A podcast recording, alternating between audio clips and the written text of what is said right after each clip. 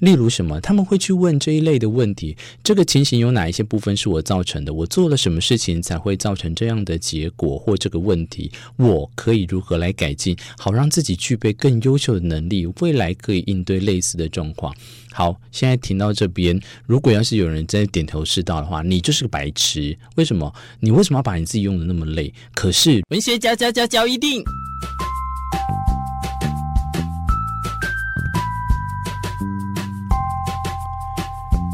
欢迎收听文学交易电影。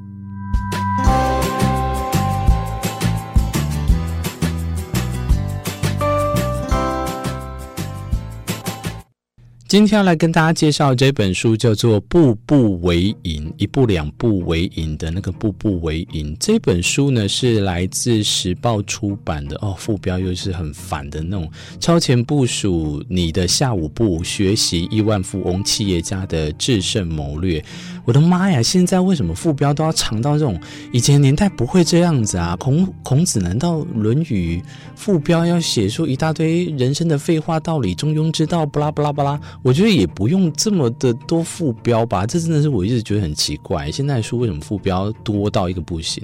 作者是来自派翠克·贝加卫啊，他从这种流离失所的生活一路走到建起。这个建立起自己的金融公司，对，我现在讲这些就是很照本宣科。可是为什么我要讲这本书呢？是因为我觉得里面有一些内容还是一样可以分享给大家。那当然，光怪陆离那种就前面这样讲过之后，赶快带过去了哦。擅长处理问题的人会用“我”这个字。不管是什么问题，都去检视自己在其中的角色。哦，我就是被这句话打动，我就觉得他很愿意把这些内容哦，直接是划重点起来。例如什么？他们会去问这一类的问题：这个情形有哪一些部分是我造成的？我做了什么事情才会造成这样的结果或这个问题？我可以如何来改进，好让自己具备更优秀的能力，未来可以应对类似的状况？好，现在停到这边，如果要是有人在点头是道的话，你就是个白痴。为什么？你为什么要把你自己用得那么累？可是如果你是要精进，你是觉得说我想要一直不断进步的人，诶，这些可能就会用得到哦。所以赶快，如果分两派，现在你会觉得我人生干嘛那么累？赶快走开，不要听这一集。可是呢，如果要是像我一样，就是你你是会一直不断的想要让自己精进的人，或小小进步人呢？听一下，我会觉得很不错。为什么？因为它里面有提到，问题处理能力很糟糕的人会站在受害者的角色，并且责怪他人与外在的事件，而不去检视呢，他们做了什么才导致这个问题。一样，一个人在这个处理问题的时候，他如果没有说出“我”这个字，你马上就可以知道他的问题处理能力很糟糕。我会觉得，呃，是吗？那你可以听到里面他一些内容啊，我我来找看看有什么举例的啊。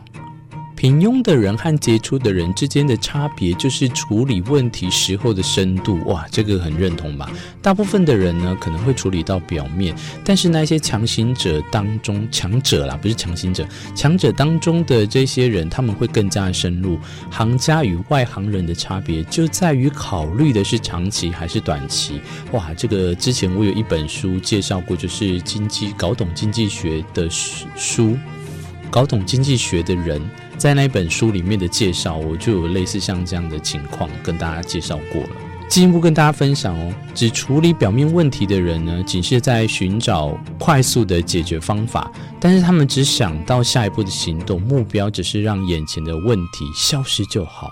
处理深度问题的人呢，则是会往下寻找原因。他们已经设想到后面好几步了，并且计划着一系列这个循序渐进的行动，好确保不会重蹈覆辙。我想要跟大家来一起共勉之的是，我觉得大家一定都要让自己不要尽量重蹈覆辙，用这样子的方式呢，其实才是让你一直不断进步的一个动力。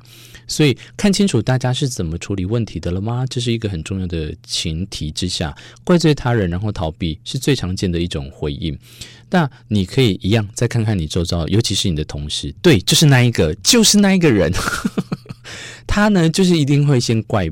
别人，然后在可能在群组上面呢，就大咧咧直接都讲出来。可是，在讲他自己的时候呢，他可能一样就是措手不及的，让你就是他又想出其他的呃怪罪的方式，拉别人下水。我就我觉得这点真的是很我不懂诶，可是我我们又能不懂吗？所以我从书中呢学到一个东西，我提供给大家：如果有人让你火大的时候，处理问题的步骤这有三个。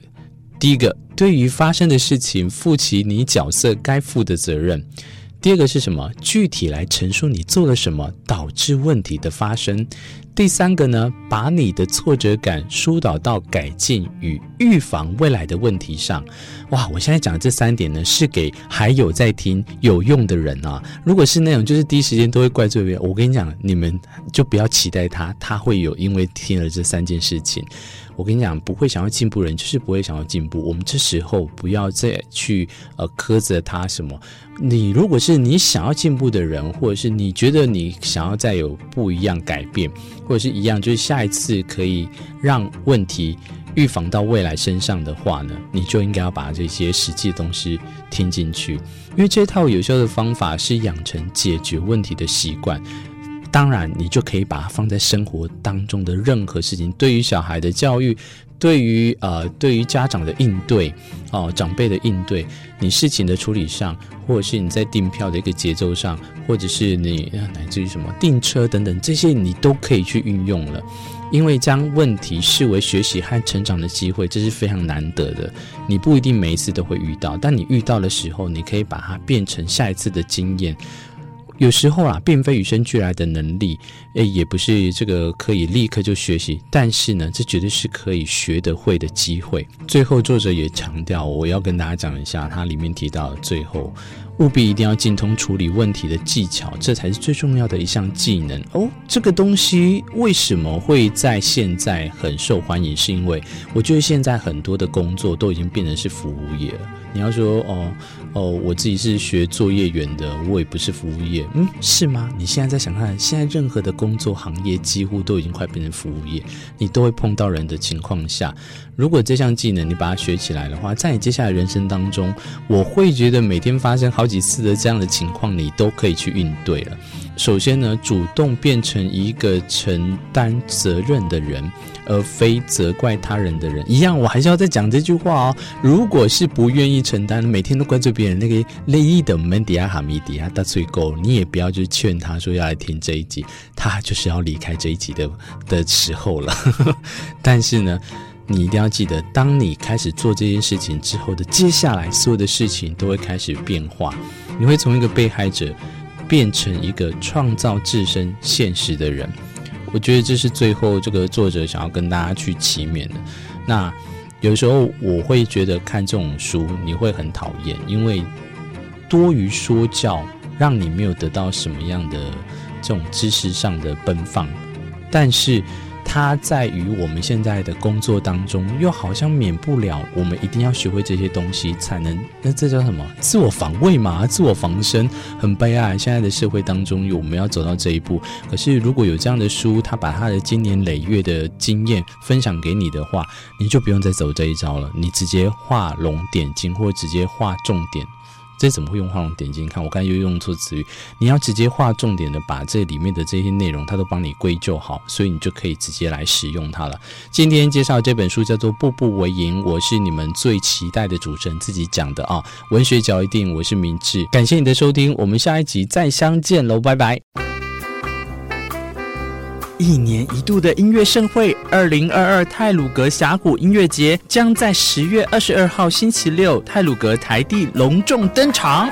二十周年的太鲁阁峡谷音乐节，邀请大家一起在这么美的环境中享受音乐，享受自然。更多资讯，请上网搜寻“音乐太鲁阁”。以上为太鲁阁国家公园管理处广告。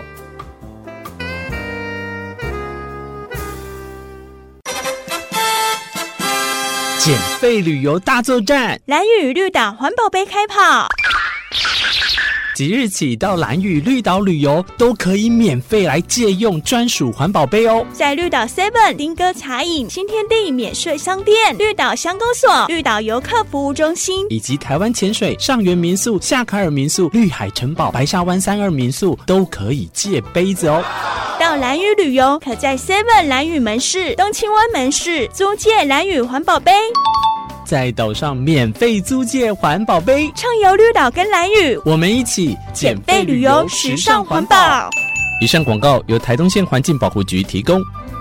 长照二点零，有你真行。嗨。长照二点零已经开始实施，都不知道家里的长辈能不能申请。哎，边欢乐啦！凡涉及台东县经长期照顾管理中心专员评估为日常生活需他人协助的朋友，包含六十五岁以上失能老人、失能身心障碍者、五十五岁到六十四岁失能原住民、五十岁以上失智症者、日常生活需要他人协助的独居老人或衰弱老人。另外，还针对聘请外籍看护工家庭，也可以申请。请相关的服务哦。好哦，好哦，有这么好的福利，我得赶快去申请。如果你有任何的需要，都可以询问台东县长期照顾管理中心哦。以上广告由台东县卫生局提供。